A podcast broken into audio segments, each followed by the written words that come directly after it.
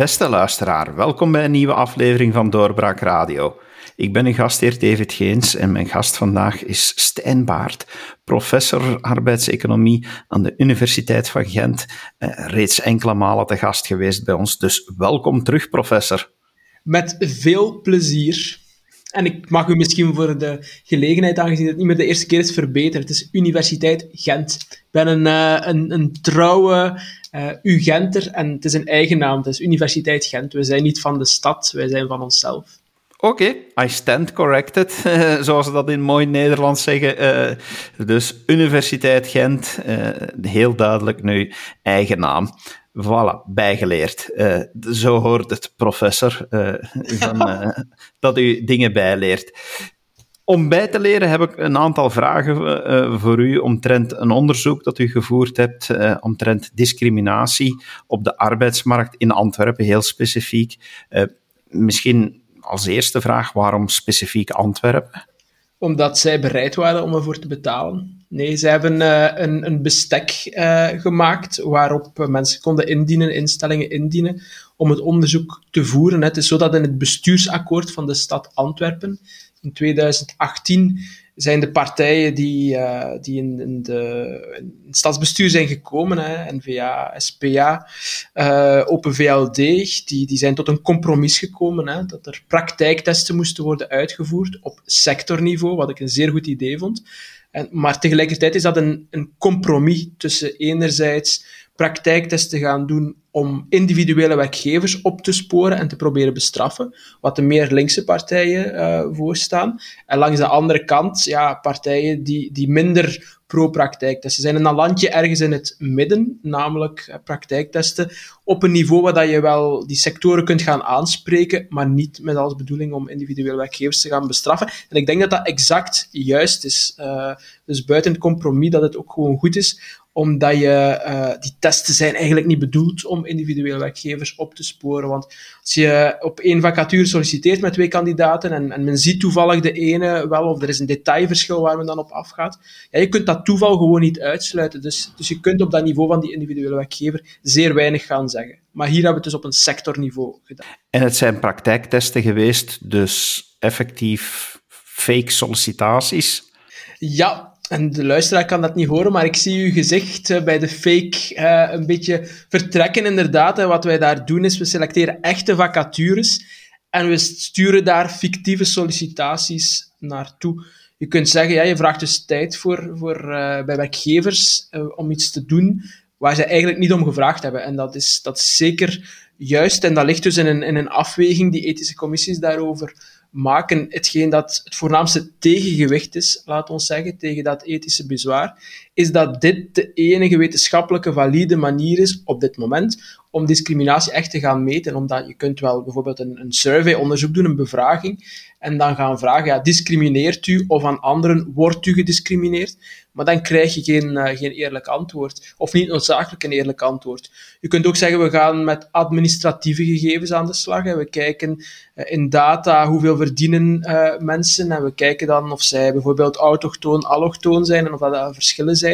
Maar op basis van administratieve gegevens kun je nooit echt ja, een, een deeltje van het loonverschil gaan toewijzen aan, uh, aan discriminatie. Bijvoorbeeld motivatie. Uh, dat is iets dat je niet in administratieve gegevens ziet. En, twee personen kunnen op basis van administratieve data heel gelijkaardig zijn, maar voor de werkgever waarbij ze gaan solliciteren, ja, totaal verschillende mensen, bijvoorbeeld naar, uh, naar motivatie. Dus dit soort van praktijktesten, correspondentietesten zoals wij ze noemen, zijn ja, de manier om het te doen. En daar staat dan wel tegenover dat we, ja, dat we wat tijd vragen aan werkgevers die niet bewust zijn dat ze getest worden. Maar het is een brief die wordt gestuurd of een e-mail. Het, het gaat hem niet over effectief de sollicitatieprocedure, mm. kandidaat, werkgever. Nee, het is inderdaad geschreven. We zitten natuurlijk in 2021, dus uh, postzegels gaan we daar niet meer aan, aan vuil maken. Hè. Het, zijn, het zijn vacatures die online vers, verschijnen. Daar sturen we uh, twee e-mails naar, naartoe en dan wachten we de reacties af. Die kunnen binnenkomen ook via e-mail ofwel via de voicemail van het telefoonnummer dat aan de fictieve sollicitant is gekoppeld. Dan is er een, een mogelijk een reactie en wordt het onderzoek meteen stopgezet. Hè. Dus het is niet zo dat wij uh, een spelletje van vraag en antwoord gaan uh, spelen. Nee, we analyseren gewoon de allereerste reactie. Die kan zijn, uh, je wordt uitgenodigd op een jobgesprek, of die kan een andere positieve reactie zijn, of een negatieve reactie, dus een afwijzing, ofwel geen enkele reactie. En het zijn die eerste uitkomsten die we analyseren en dan stopt het uh, ook. Het is ook zo dat we elke werkgever hoogstens één keer testen met een, een bepaalde discriminatiegrond en voor de rest met rust laten. Maar in die zin, ja, je gaat dus eigenlijk twee sollicitaties doen bij een werkgever met een verschillende naam. Waarschijnlijk de ene een uh, lokale naam, uh, Peter Janssens, en dan een, een, bijvoorbeeld een vreemd klinkende naam. Ja. Uh, maar zijn er dan nog details die verschillen in een cv? Want een werkgever gaat mm. misschien net op de ene wel reageren en de andere mm. niet, omdat hij denkt van, ja. oh ja, maar die woont net iets dichterbij, yes. dat adres is iets dichterbij, of... Ja, wat we inderdaad doen is, is we hebben twee templates, laten we zeggen, van een cv en een motivatiebrief. Die worden gebruikt en we proberen die gelijk te houden, maar daar zijn detailverschillen. Ze doen bijvoorbeeld beide aan sport, maar de ene doet sport X en de andere doet sport Y. En een werkgever kan misschien meer affiniteit hebben met een bepaalde sport of inderdaad met een bepaald adres of wat dan ook. En daardoor ja, toch maar voor de ene kandidaat uh, kiezen. En dat is ook de reden waarom ik daarnet heb gezegd, hè, je kunt op het niveau van één werkgever nooit uitspraken gaan doen, omdat die per toeval voor een bepaalde kandidaat kan kiezen. Punt is dat als je voldoende vacatures uh, selecteert en daarop solliciteert, dat dat toeval niet meer kan spelen, want je gaat die vreemdklinkende naam de ene keer aan de ene template koppelen, met detailverschillen ten opzichte van de andere, en de andere uh, eh, 50% van de vacatures koppelen dan aan een ander, zodanig dat die kleine verschillen op een sectorniveau niet meer kunnen, kunnen uitmaken. En, en op dat sectorniveau kun je dan ook statistische toetsen gaan doen om te kijken of de verschillen uh, in, in kans op een uitnodiging en op positieve reactie statistisch significant zijn.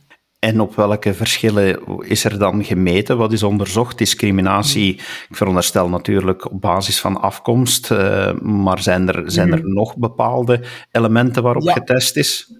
Ja, en dat stond meteen ook in het bestuursakkoord in, in 2018 in de stad Antwerpen, dat men diversiteit voldoende divers zou benaderen. Ik vind dat persoonlijk uitstekend, omdat we in het verleden hebben gezien dat bijvoorbeeld leeftijdsdiscriminatie ja, van dezelfde orde uh, was in eerdere Vlaamse correspondentie-experimenten als etnische discriminatie. Dus uiteindelijk uh, is, er, is er getest op uh, etnische discriminatie, leeftijdsdiscriminatie, seksuele geaardheid als discriminatiegrond en gender als, als discriminatiegrond. Trouwens, voor die twee laatste, gender en seksuele geaardheid, is er in mijn ogen goed nieuws aangezien dat we daar geen enkele indicatie hebben gevonden van, van ongelijke behandeling. Sterker nog, wat, het, wat seksuele geaardheid betreft, was er zelfs een licht hogere kans om uitgenodigd te worden op een jobgesprek en een positieve reactie te krijgen. Uh, maar dat licht hogere, die licht hogere kans, die was niet statistisch significant. Dus daar konden we geen toeval uitsluiten. Het idee is daar, doe je dat nog eens, zo'n experiment, dan is het misschien licht omgekeerd of precies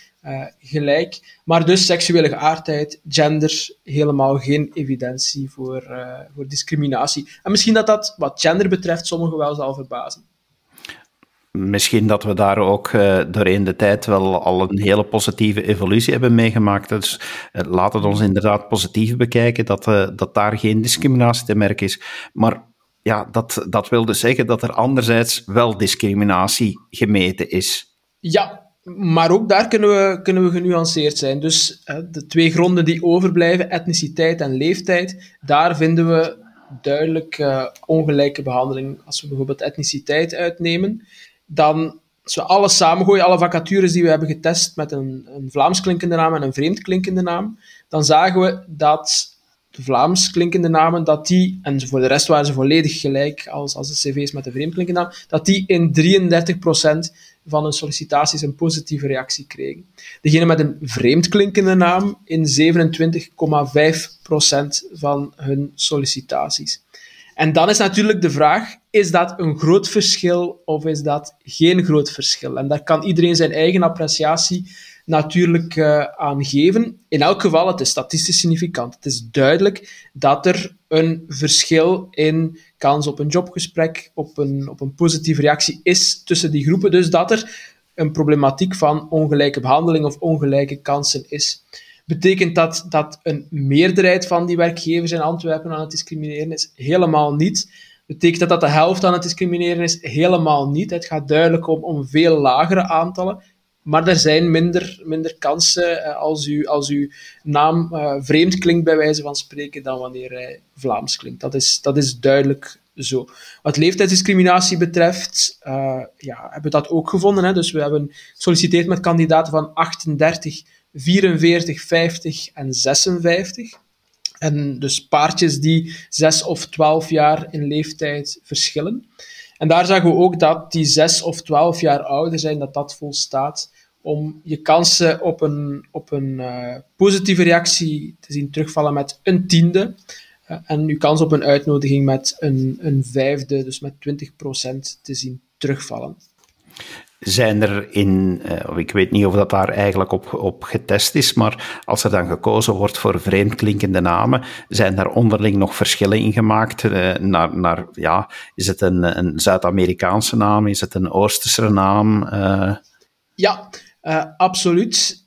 Dus wat hebben we gedaan? We hebben vier namen uh, genomen die, alleen meer dan vier, maar goed, vier groepen van namen genomen naar specifieke etnische origine, namelijk de Marokkaanse, de Turkse, de Slovaakse en de Ghanese uh, groep, omdat dat in, in Antwerpen belangrijke groepen zijn.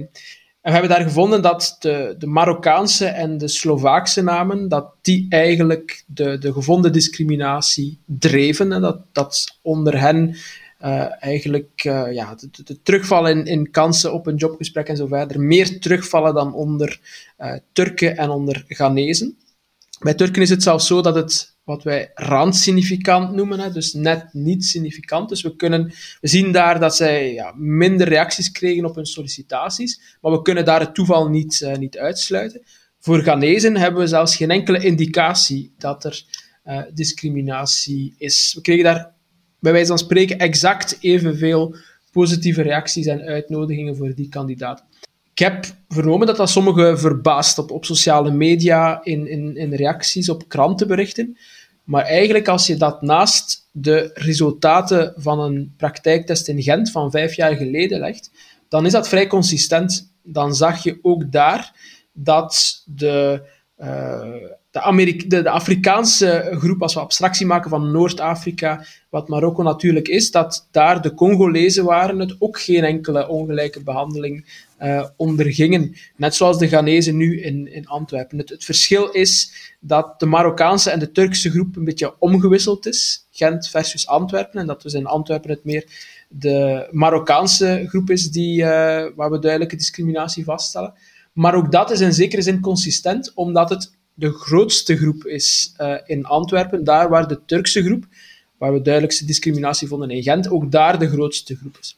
Wat daar kan spelen is een vorm van statistische discriminatie, zoals we dat noemen. Dat wil zeggen, je hebt bepaalde ervaringen met een groep, en die, de kans op zo'n ervaring is groter aangezien dat het uh, een grote groep is aan, aan Marokkanen in Antwerpen.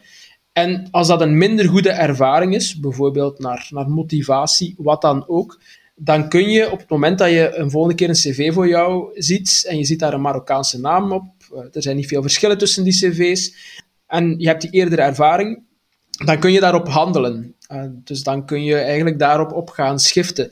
Is dat wettelijk? Nee, dat is absoluut uh, niet wettelijk, want je gaat eigenlijk een individu gaan benadelen tot de groep waartoe die behoort. Maar dat is natuurlijk iets anders dan hard racisme, wat mensen vaak koppelen aan, aan discriminatie. Voor een stuk was dit natuurlijk een nulmeting, want het is het eerste onderzoek van deze aard in Antwerpen. Anderzijds, u zegt ja, u, u noemde al een, een, eh, een gelijkaardig onderzoek in Gent. Zijn die op een gelijkaardige manier gevoerd, zodanig dat we ze kunnen vergelijken, dat we kunnen spreken van een evolutie die, die zichtbaar is? Ja, ik ben blij dat u die vraag op die manier stelt. Want u hebt gelijk, alleen impliciet in hetgeen, de manier dat u de vraag stelt, is het juist. Het is altijd heel moeilijk om die correspondенtie-experimenten te vergelijken. Je zit in andere sectoren, je zit in andere beroepen, je zit op een ander moment. Je experiment ziet er een beetje anders uit, dus het is echt wel heel moeilijk om te vergelijken. Maar goed, als we dan toch moeten doen, en, en we vergelijken gewoon bijvoorbeeld voor het etniciteitsexperiment met de vreemdklinkende en Vlaamsklinkende namen, dan zien we dat de ratio's die we in Antwerpen hebben vastgesteld dat die een stuk minder zorgwekkend zijn, bij wijze van spreken, dan wat we in Gent zagen en wat we ook eerder, vijf jaar geleden en daarvoor, in, in Vlaanderen zagen. Daar zagen we typisch dat uh, de kans uh, op een, een, positieve reactie met een vreemde naam minstens met een derde, dus bij wijze van spreken met 33% uh, terugviel. Nu uh, spreken we uh, eerder over een, een zesde en, en, een vijfde, iets, iets van die uh, orde, 20 procent en, en zo verder. En dat is toch wel ja, iets anders. Als, als je de vergelijking maakt, met alle voorbehoud dat je daarbij moet, moet maken, dan zou je geneigd zijn om te zeggen, ofwel is er hier een positieve evolutie, ofwel is de problematiek in Antwerpen iets minder sterk dan in, uh, in Gent. En eigenlijk is dat wel een verrassing, die evolutie over de tijd, omdat we, we zaten op het moment van deze test in een, crisisperiode, in dat opzicht dat het aantal vacatures sterk was teruggevallen. En dan was theoretisch de verwachting dat wanneer je als werkgever meer keuzes hebt, als je dan toch ja, gedrag zou kunnen willen uh, stellen, dat je dat dan meer kunt doen, omdat je ja, voor je vacatures die je dan toch hebt, minder minder kandidaten hebt. Maar dat zien we helemaal niet. Hè. Dus de, de, de vrees dat de cijfers van vroeger nu nog uitvergroot zouden teruggekomen zijn, dat zien we hier helemaal niet in, in deze cijfers. Alleszins dat niet. U zei ook dat, er een, dat het onderzoek opgesteld was om te meten per sector. Zie je dan ook verschillen op die, op die punten waar je discriminatie in het algemeen ziet? Zie je dan onderling nog verschillen tussen sectoren? Ja, zeker. Hè. Dus als we uh, die resultaten hebben van, van etnische discriminatie, leeftijdsdiscriminatie, dan kunnen we die voor een stuk terugbrengen naar een, naar een aantal sectoren. We hebben gezien dat als we alle vacatures combineren en, en over al die gronden heen uh, redeneren, dan zien we dat de gemeten discriminatie grotendeels terug te brengen viel tot twee sectoren. Uh, twee van de vijf focussectoren die we hebben gebruikt. Dat is enerzijds vervoer en opslag en anderzijds uh, de, de klein- en groothandel. Het zijn, zijn grote sectoren uh, natuurlijk. En daar, ja, daar zagen we duidelijk een, een problematiek van ongelijke behandeling en dan het, in het bijzonder leeftijdsdiscriminatie. Daarnaast was er de sector uh, administratieve en ondersteunende diensten, waar de etnische discriminatie die we gevonden hebben doorgedreven werd. Daar vonden we, als we gewoon de vacatures uh, in die sector namen, dus klein- en, groothandel, dan volstond dat niveau, of dan volstonden die vacatures om de etnische discriminatie statistisch significant uh, te vinden. Daarnaast was er de, de industrie, die, die een beetje kleiner was, minder vacatures. En daar konden we geen enkele vorm van discriminatie uh, hard maken. Dus, dus duidelijk significante discriminatie vaststellen. En dan uh, was er uh, tenslotte de bouwnijverheid, waar we, waar we wel een, een, substantieel aantal vacatures hebben getest en geen enkele uh, indicatie hadden van, van discriminatie. Dus inderdaad wel, wel enkele belangrijke verschillen, maar het is wel belangrijk om dat ja, niet al te absoluut te gaan interpreteren. Hè. We, kunnen zeggen dat die vormen van discriminatie die we gemeten hebben gedreven zijn door bepaalde sectoren maar je kunt dat natuurlijk niet. Ja, een sector bestaat uit, heel veel verschillende uh, werkgevers, vanzelfsprekend heel veel verschillende bedrijven. Dus het is zeker niet de bedoeling dat we nu de bedrijven in bepaalde sectoren allemaal gaan zien als uh, halve racisten of wat dan ook. Dat is natuurlijk uh, te gek voor woorden. Ja, we kunnen inderdaad zeggen, er is dus een, een positieve evolutie. Er zijn onderlinge verschillen tussen sectoren. Als we dan kijken naar de toekomst om het, om het nog beter te maken. Zou het dan een oplossing zijn om uh, te gaan werken uh, en misschien met wetgeving het verplicht te gaan maken om te gaan werken met anonieme sollicitaties, dat net die twee elementen, naam en leeftijd, niet meer op een, op een cv gaan staan? Wel nee, uh, omdat anoniem solliciteren, daar moeten we gewoon, denk ik, de, de wetenschap in, in volgen. En daar zijn experimenten gebeurd in het buitenland met anoniem solliciteren in Frankrijk uh, bijvoorbeeld. En de analyses die daaromtrent gebeurd zijn, die zijn negatief. Om een of andere reden blijkt dat niet te werken. ik zeg om een of andere reden, we weten ongeveer wat er gebeurt. Dat is namelijk dat in de volgende fases van het sollicitatieproces er dan gewoon wordt ja, overgecompenseerd. Uh, en dat werkgevers die bepaalde keuzes willen maken, ze dan toch maken. Bovendien, uh, werkgevers die diversiteitsvriendelijk willen werven, ja, die kunnen het dan ook niet meer. Dus het onderzoek dat gebeurd is omtrent anoniem solliciteren, uh, geeft niet de indruk dat dat echt de weg is om uit te gaan. Nee. Kortom, we moeten blijven inzetten op bewustmaking om, om te laten zien, onder meer dankzij dit onderzoek, kijk, we zien er een positieve evolutie, maar er is nog werk aan de winkel. Ik ben blij dat u het zo formuleert, want soms als ik op sociale media lees, dan heb ik het gevoel dat ik bij wijze van spreken de enige Vlaming ben die genuanceerd naar de problematiek kijkt. Dat klinkt heel zwaar, maar ik wil daarmee zeggen dat uh, voor, voor een grote groep mensen is uh, discriminatie op de arbeidsmarkt de verklaring van alles, bij wijze van spreken. En de, de verklaring van elke mogelijke achterstelling en dat volledig. Een andere groep die lachte dan weg. Die zegt, moeten we hier nu uh, ons geld in steken? Is dit uh, wel belangrijk genoeg?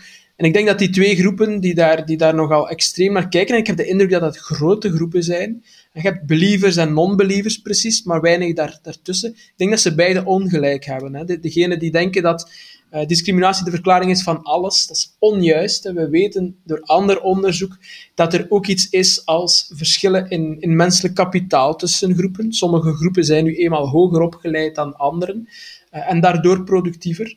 Uh, sommige groepen hebben ook meer sociaal kapitaal, een rijker sociaal netwerk, sterkere integratie in de economische maatschappij een, een groter arbeidsaanbod. Hè. Je mag ook niet, niet vergeten dat in, in, in, sommige groepen de keuze om, om te gaan werken, en dan vooral bij, bij vrouwen, minder uitgesproken is. Dus er zijn meer verklaringen dan, dan discriminatie. Dus ik ben het met die eerste groep niet eens, maar ik ben het ook niet eens met de groep die, die de problematiek wegwuift, omdat hij ons eigenlijk allemaal samen veel te veel geld kost. We investeren in, in mensen, maar dan geven we ze de, toch minder, minder kansen, waardoor dat ze dan misschien uit de arbeidsmarkt uh, vallen of onder een niveau gaan werken. En dat is allemaal ja, onwettelijk, onethisch, maar ook economisch gesproken totaal inefficiënt. Dus ik denk dat de, de genuanceerde kijk uh, op de problematiek de, de juiste is en dat je vanuit die kijk ook naar, naar ja, milde maar adequate oplossingen moet, uh, moet komen. Ja, want die oplossingen kunnen dan heel verscheiden zijn. Want ja, je kan dus enerzijds nog, nog bewustmaking gaan doen bij werkgevers om diverser aan te werven. Maar anderzijds kan het toch ook opgevat worden als een positieve boodschap naar jongeren waarvan nu algemeen wordt gezegd dat ze, dat ze zelf denken, oh, het heeft geen zin om te studeren, want ik ga later uh, toch gediscrimineerd worden. Nu kunnen we eigenlijk wel zeggen van, nee, je maakt toch wel een, een behoorlijke kans om, uh, om aan de slag te gaan. Ja, ik ben het eens met het, met het laatste en ik hoop inderdaad dat uh, mensen ook die boodschap zien. Hè? Dus, dus hopen dat hier inderdaad een, positieve evolutie zit. Het is niet dat uw kansen tot nul gereduceerd wordt met een, uh, met een, met een vreemdklinkende naam of met een oudere leeftijd. Vanzelfsprekend is het de verantwoordelijkheid van de, van de overheid om deze problematiek aan te passen, pakken. En van werkgevers om diversiteitsvriendelijk te bieden, te, te aan te werven. Maar dat ontslaat u natuurlijk niet als werknemer aan uw verantwoordelijkheid, bij wijze van spreken, om op school uw stinkende best te doen en op de arbeidsmarkt dat ook te doen. Hè. Het is in die kwestie, of in deze kwestie, echt een zaak dat iedereen voor de, voor de eigen deur gaat vegen. Zowel de overheid als werkgevers, als werknemers. En proberen zo weinig mogelijk naar elkaar daar uh, te verwijzen. Dat, dat is de, duidelijk de, de oplossing. En, en er is hier geen enkele reden waarom in, in ons land de tewerkstelling bijvoorbeeld onder personen met een migratieachtergrond zoveel lager hoeft te zijn voor eeuwig en drie dagen dan in, uh, in vele andere landen binnen Europa. En ik denk als iedereen voor zijn eigen deur uh, wat meer zou vegen, alle drie die stakeholders, uh, dat, het, dat dat een goede zaak zou zijn. Het is natuurlijk gemakkelijk gezegd als iemand vanuit de Ivoren Toren die dan naar drie andere partijen wijst, maar daar worden we dan vermoedelijk voor betaald om, om dat soms te doen. Dat is inderdaad uh, de taak uh, voor een stuk van de academici. Uh, een andere taak is natuurlijk om te kijken hoe het evolueert. Ik noemde dit al een nulmeting. Um, zijn er plannen om over een bepaalde tijd uh, dit te herhalen? Hoeveel tijd moet daar dan eigenlijk tussen zitten om, om daar redelijke conclusies te kunnen uittrekken? Absoluut. Hè. Het, meten van, van discriminatie is, geen doel op zich, die cijfertjes vastkrijgen. De bedoeling is dat we, dat we komen tot een, tot een arbeidsmarkt met gelijke kansen die diversiteitsvriendelijk is. Dus dit is slechts een middel. Er is nu inderdaad een nulmeting. Op het niveau van de stad Antwerpen uh, zal men nu met die sectoren aan de slag gaan. Daar... Uh, ja, zelfreguleringsplannen. dat is natuurlijk een beetje een, een, een, vuil of een, of een zwaar woord, maar in elk geval de bedoeling is dat zij plannen ontwikkelen om vooruit uh, te gaan, waarna over één of over twee jaar een nieuwe meting zal gebeuren. Het is vastgelegd dat die zal gebeuren, met natuurlijk de hoop dat door de plannen die zij uitrollen, dat het verbetert. En misschien denkt u, ja, dat is toch naïef, hè? Zal, dat, zal dat helpen? Wel, we hebben wel gezien in de, in de interimsector, bijvoorbeeld enkele jaren geleden, dat die ook met zelfregulering aan de slag zijn gegaan. Ook zelf wat testen hebben uitgevoerd en zo verder. En op het einde van de rit ja, was, die, was dat niveau van, van, van discriminatie wel gedaald. Dus het zou zomaar kunnen dat we over twee jaar nieuwe testen doen en dat er een, een, een nog positievere evolutie bij wijze van spreken uitkomt. Dan denk ik dat we meteen een afspraak hebben om nog een podcast te doen, maar uh, er zullen nog wel voordien ook gelegenheden komen waarbij we u terug kunnen uitnodigen. Professor Baart, dank u wel dat u tijd hebt vrijgemaakt voor doorbraak. Met plezier. En uw beste luisteraar, dank u wel dat u geluisterd hebt. U hoort het, er zijn eh, verschillen meetbaar, maar er is een positieve evolutie. Dus uh, laat ons kijken naar de positieve boodschap die hierin zit. Dank u wel en tot de volgende keer. Dag. Dit was een episode van Doorbraak Radio, de podcast van doorbraak.be. Volg onze podcast op doorbraak.be/radio of via Apple Podcasts, Overcast of Spotify. Bezoek ook onze website op doorbraak.be en steun ons door een vriend te worden van Doorbraak.